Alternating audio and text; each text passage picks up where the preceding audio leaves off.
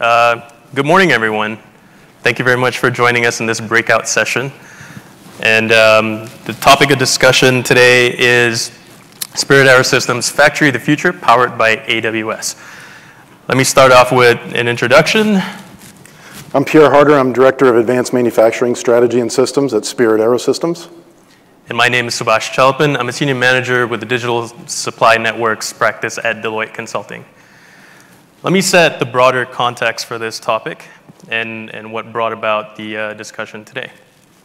It shouldn't come as a surprise to all of us that information on demand, insights on demand is now normal in our workplace and in our lives. It is what we're accustomed to with all the applications that we work with, and in the smart factory setting, that has become much more prevalent.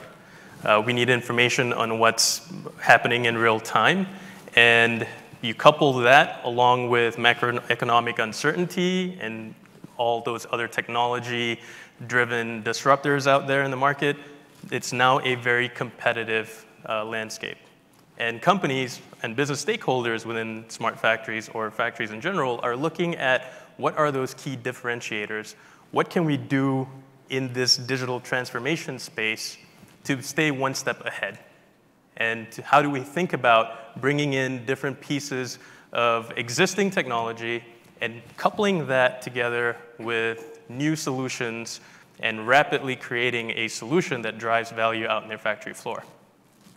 So today, Pierre and I will be talking about a real-world uh, example at, at Spirit Aerosystems. And we'll talk about how Deloitte and Spirit came together and harnessed the power of AWS to develop that solution for the factory floor. All right, so before we dive into the particular solution, I want to give you a little bit of context. Excuse me. So who is Spirit Aerosystems? Anybody ever heard of us? So we are not Spirit Airlines, which many people think we are. So if you flew in on a yellow airplane, that's not us. But if you flew in on a commercial airplane, you likely flew on product that we build. So Spirit Aerosystems is a global tier one uh, aerostructure company. We're the largest in the world. We have over 15,000 employees. A thousand of those, over a thousand of those, are engineers. Um, we have about last year's revenues were 7.2 billion, um, and we. Uh, we're seeing unprecedented growth in the airline market over the last 10 years. It's grown at a cost adjusted growth rate of over 7% over the last 10 years, and we see that growth continuing on for the foreseeable future. Our revenue mix is, is broken into three different categories. First of all, it's fuselage. So we make mid, forward, and aft fuselages uh, for many of the, the world's most uh, popular aircraft, and we'll show you some of those on a future slide.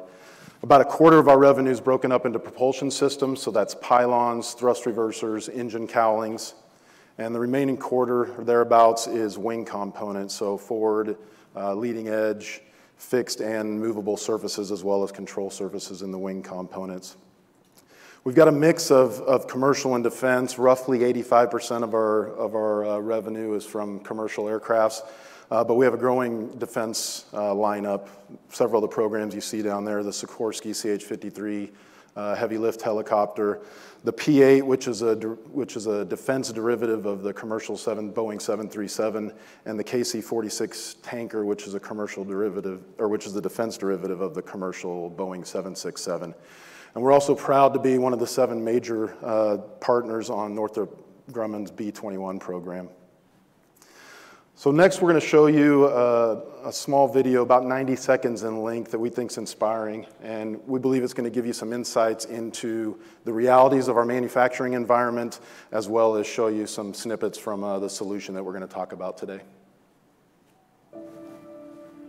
The world is changing and you have to stay competitive. If you don't stay competitive, then you may not exist. This is one of the first projects in our engineered factory vision, and it's really exciting because we see it as transforming the way that not only Spirit does business in aerospace, but really how aerospace in general does business.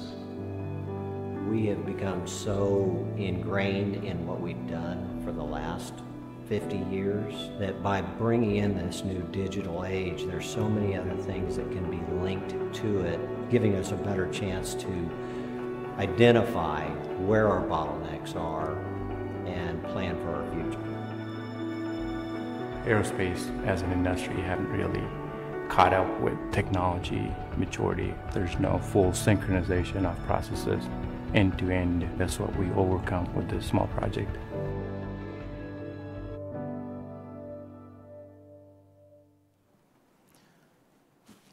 There was a key business challenge that was brought up in that video, which was adjusting to constraints.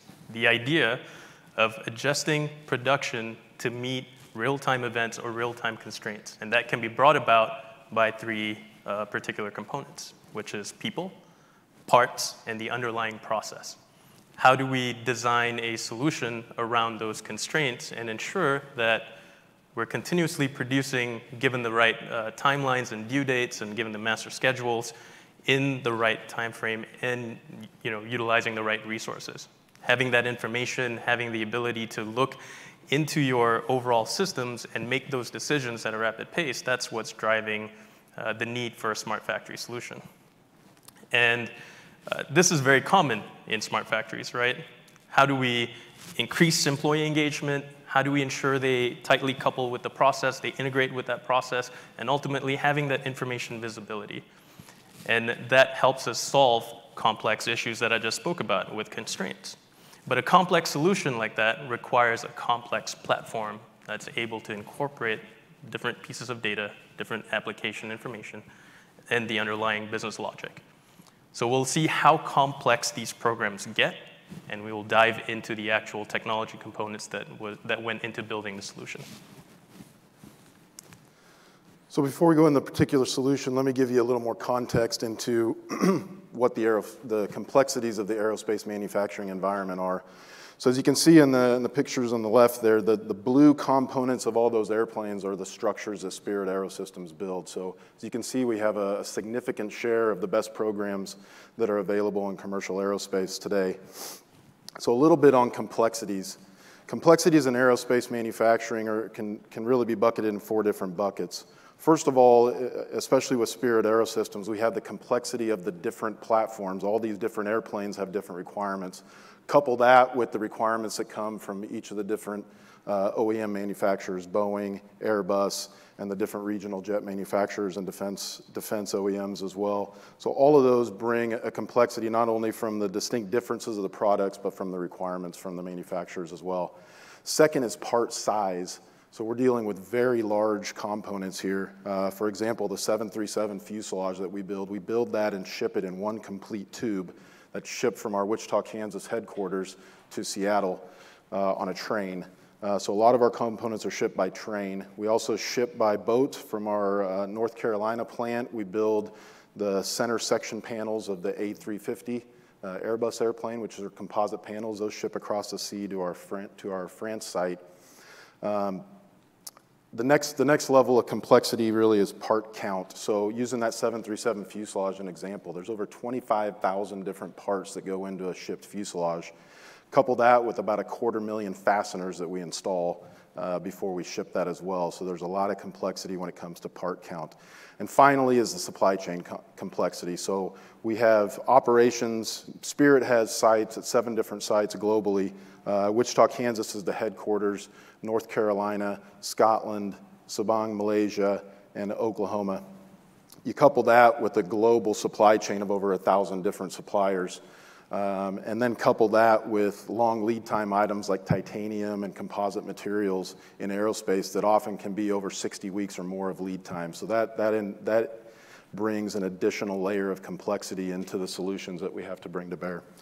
So looking at all those complexities, we wanted to embrace a solution that could bring together all those solutions and enable the mechanics on the shop floor to reduce the complexity in their daily lives. And that's really enabled by the digital thread. Perfect.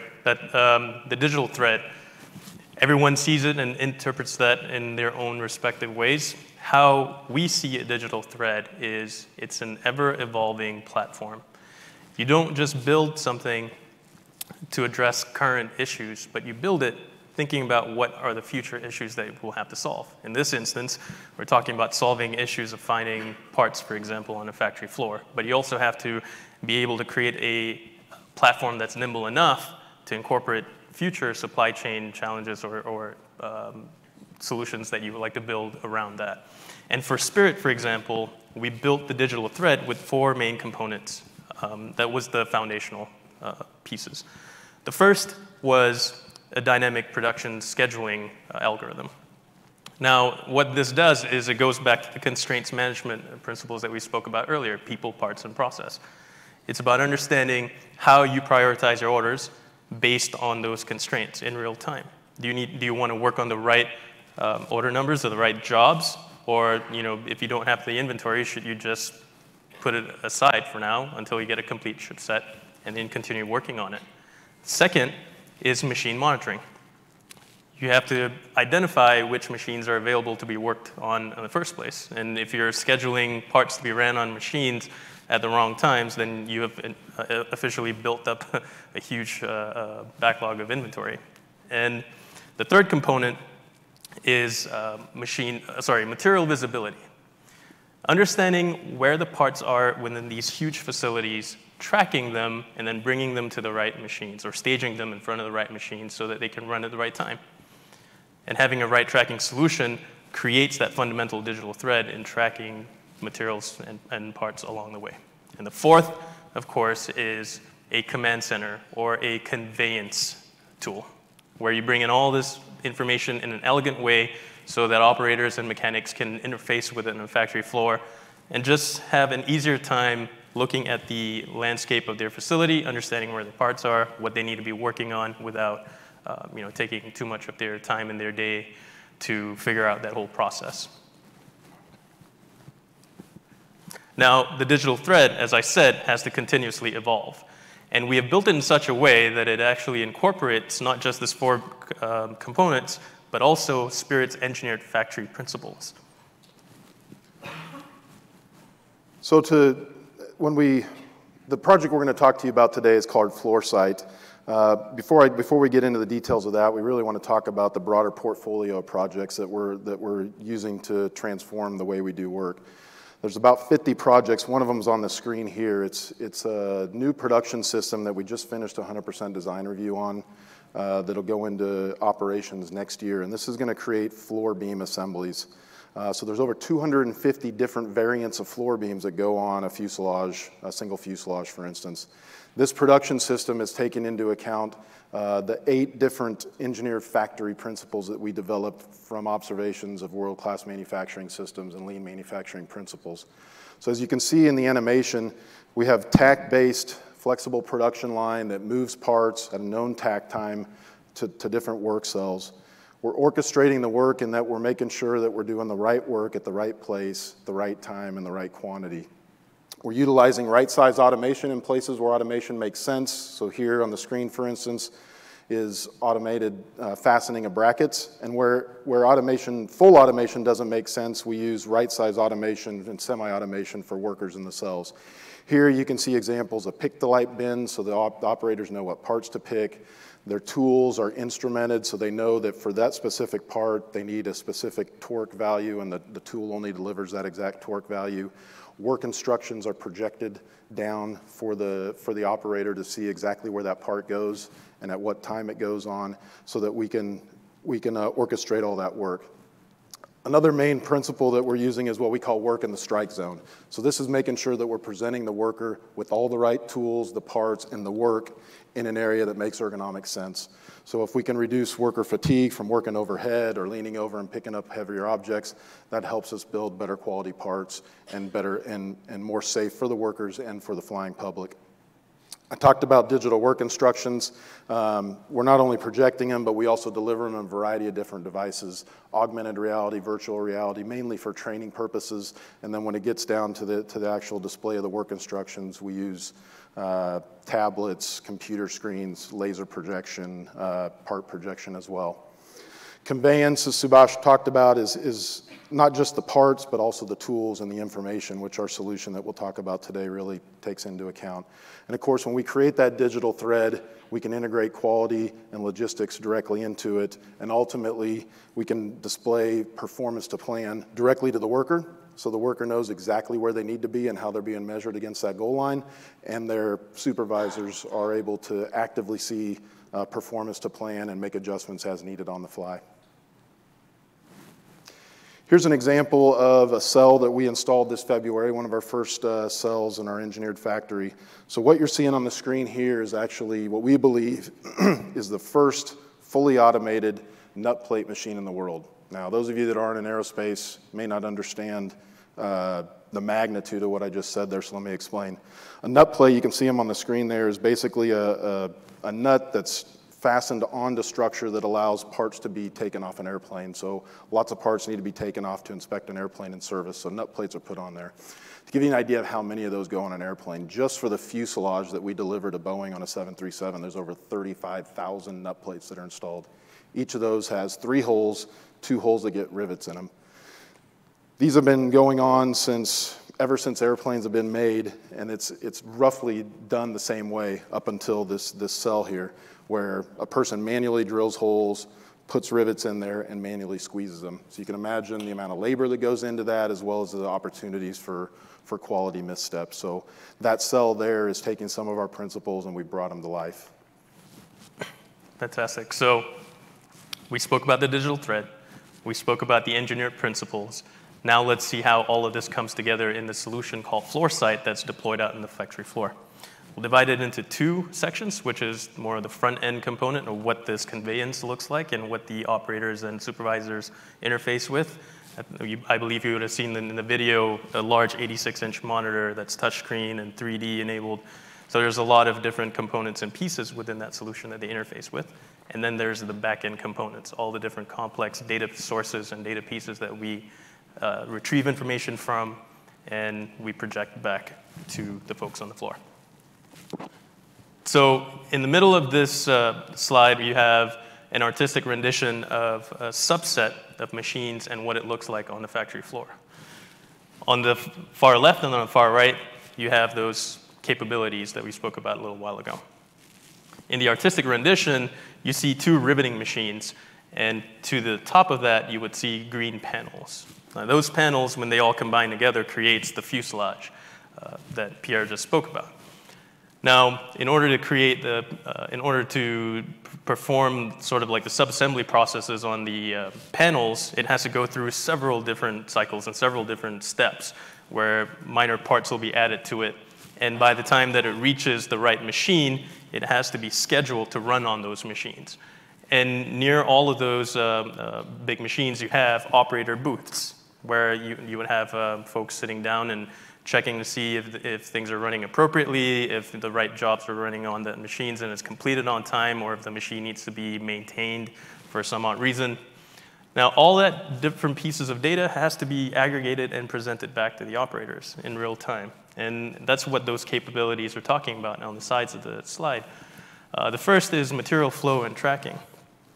As we mentioned earlier, knowing where your uh, material is on, at all times is the key so that you can track and, and ensure that your, uh, the right orders are being worked on at the right time. And uh, right now, the operators are walking up to the screens and they're able to search for their panels because we have the right tracking technologies applied to it. And Pierre, you have any thoughts on what the business savings looks like? Yeah, we've seen so the business impact from the solution, and as far as material flow and tracking go, is we're seeing a marked reduction of, of labor in that supervisors, industrial engineers are, are spending about a third less time, or about a, saving about a third of their time, up to 50% in some pockets of running around the factory, chasing down parts and kit availability. So it's a significant impact uh, to the ability of our, our people to focus on the actual work and not have to focus on finding parts and locating them in the big factory. Um, you know, the, the size, just to give you a scale of the size of what you're seeing there on those auto fastening machines, you're looking at skins that are a little bit longer than the stage we're on here today and about as wide as this stage here. So very big skins that are getting auto fastened, uh, and, and, they come from a variety of different sub panels, some, some uh, four to eight different sub panels that then get fastened together on these machines. And there's lots of different parts, and as I mentioned, over a quarter million fasteners that go into play on each of those fuselages, and we're building about three a day. So lots of different parts that, that have to find their way onto the, these machines, and the savings is real, and that we can track those, the flow and where those parts are for the workers. Schedule optimization, the second uh, capability. That's where all the information from ERP is extracted and displayed back to the folks on the floor. What should you be working on? How do we prioritize those orders and make sure that you're working on the right order at the right time? There's a lot of different analytics that goes behind the scenes to get that uh, solution completed, but once again, it goes back to constraint management, people, parts, and process, bringing all that logic together. And when operators interface with this, uh, they understand when they start clicking on the orders on the far left, they start understanding, okay, great, they're color coded red, blue, and green. Should we be working on something? Should we not be working on something? This is now, you know, a time saving for them. They, they understand specifically what's needed of them and they just go about and execute it. So schedule op optimization before the solution that we put in place uh, really came about, and you saw it in the video. If you notice, there was a wooden board with cards in it. So that was the result of an industrial engineer coming in in the wee hours of the morning before the first shift started, working with the supervisor to understand what parts are available, uh, where the kits are, checking that against master schedule, as well as machine, uh, what a machine and labor availability, and creating what we call a plan for the day. All that at best with the Microsoft Excel spreadsheet, and normally on a piece of paper, a bar line chart, which we called in today's world, all that the digital thread has enabled all that information to be in the system. So the system can look at machine constraints, part constraints, labor constraints, and take all of that, bounce it against the master schedule, and develop a dynamic plan of the day, which we can refresh at, at any interval we want. We, you know, we're using about 15 minutes. Every 15 minutes, we update that so the, so the workers understand exactly what part needs to go on what machine at what time. Then we have a plant overview Imagine as a supervisor, I'm walking down the floor and I just need to know where do I stand today? What's my factory looking like? Do I need to focus on specific area? Do I need to uh, circle back with some other supervisors or other leads and figure out if there are certain you know, machines that I need to be paying attention to? Having that snapshot, that breadth of information in front of you when you start your day is very powerful. And it's gamified a little bit too. We use 3D so that when the uh, folks interface with the conveyance tool or, or FloorSight, they start having a much better experience, and that experience grows over time. And in plant overview, as I said, it captures all the information of inventory, it captures all the information of the, um, the parts that are currently placed staged in front of machines, and even color coding machines themselves with different colors to show if something's running on it, something's not, should we prioritize those machines? So a couple weeks ago, we were, we were walking the plant floor and we, we really saw that this transformation is really taking place. You know, the, creating the digital thread, creating these really nice engineered factory solutions is, is certainly a technical challenge, but one of the biggest challenges is the cultural transformation, getting people to adopt the tools and use them. So as we were walking through, the very front of the line here is, is a part kitting area where panels are stacked up onto carts and all the parts that need to go on these machines. That's done completely out of sight, probably a few hundred yards away from where these machines are. And the people in the, in the part kitting area were actually on the screen and we're looking at the machines that are running.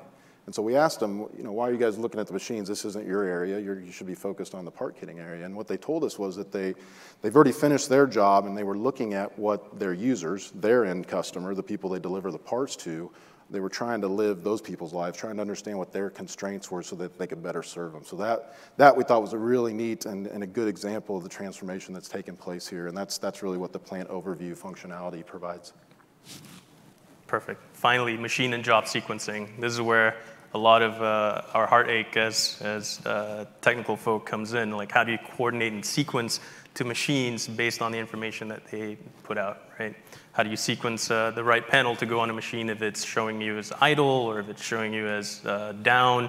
How do you take the right actions? So in, in what we've developed in our overall solution is being able to schedule based on those types of constraints, machine constraints, and sequence your job accordingly. Uh, there's a lot of complex math and, and of course, uh, checks and balances and algorithms that go behind the scenes to make that happen. But to the user, the conveyance. It's simple, it's straightforward, and they understand what they need to be doing. So some of the complexities you saw in the video, uh, you notice big overhead cranes. So in our, in our factory that builds these, we're, we're relying on overhead cranes for movement, and those can, those can oftentimes become the bottleneck in the, whole, in the whole value chain.